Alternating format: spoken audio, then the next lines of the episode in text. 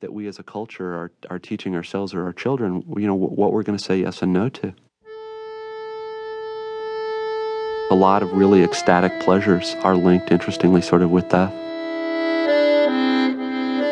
I guess my point is right right now, and I think the next 15 or 20 years are going to be a very scary and, and sort of very exciting time when we have to sort of reevaluate our relationship to fun and pleasure and entertainment because it's going to get so good and so high pressure that we're going to have to forge some kind of, of attitude toward it that lets us live.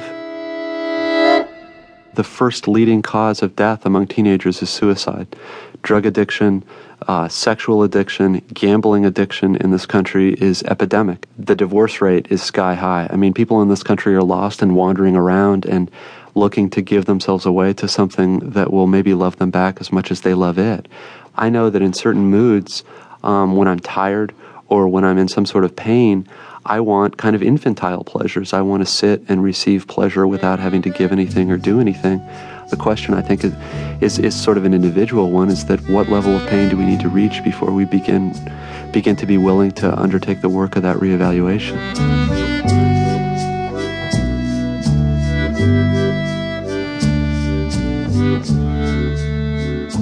This is a very long and fairly difficult book that I also wanted not to be a standard kind of avant garde book, most of which right now I admire as a writer, but just aren't very much fun to read.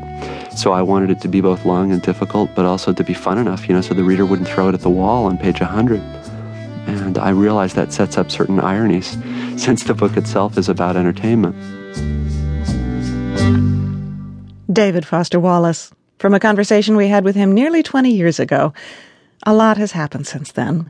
Most tragically, his suicide seven years ago at age 46. And today he's probably even more famous than he was then. There's a whole cult of DFW. The TV show Parks and Recreation did an episode that was an homage to him. The Simpsons based an episode on one of his essays, and then there's the new movie about him. But what is it about his work that continues to inspire such devotion? Steve Paulson asked Stephen Burn, the scholar who's editing Wallace's letters. Stephen, I can't think of any other contemporary novelist who would become the subject of a big Hollywood film. H- how do you explain the continuing fascination with David Foster Wallace? Well, I think there are probably two reasons why Wallace has an unusual level of fame. First of all, I, I think that unlike a lot of other writers, there's something about Wallace's work that requires more than usual readerly devotion. If you sit down with Infinite Jest, you can't sort of read just a chapter or two in a busy waiting room and expect to maintain the thread of it. You, you almost have to be a, a true fan to read his to read his fiction at least. It inspires that, yeah. It requires it and it inspires it. Now you said there's another reason why he's so famous.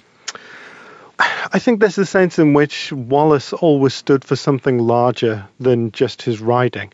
When he published his first book, The Broom of the System, he pitched it to his agent in terms of a growing interest in very young writers, and he was in his 20s.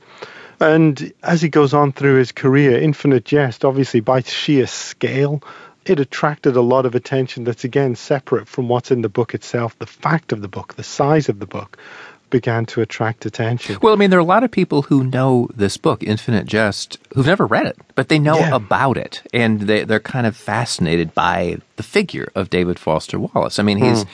he somehow became kind of an, a cultural icon, and more than just a famous writer.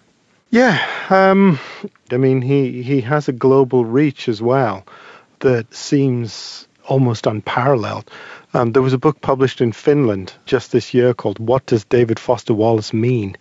Um, and I was in Illinois earlier this year, where Wallace uh, grew up. Yeah, where Wallace grew up. I, I, I was in I was in Bloomington Normal, where he was an English professor for many years.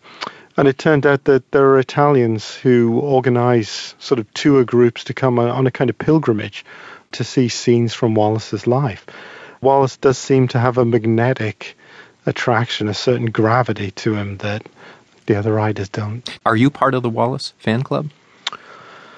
Um, I don't know. I'm, I'm I'm not part of any online groups um, or anything like that. Let me put it another way: Are you a Wallace obsessive?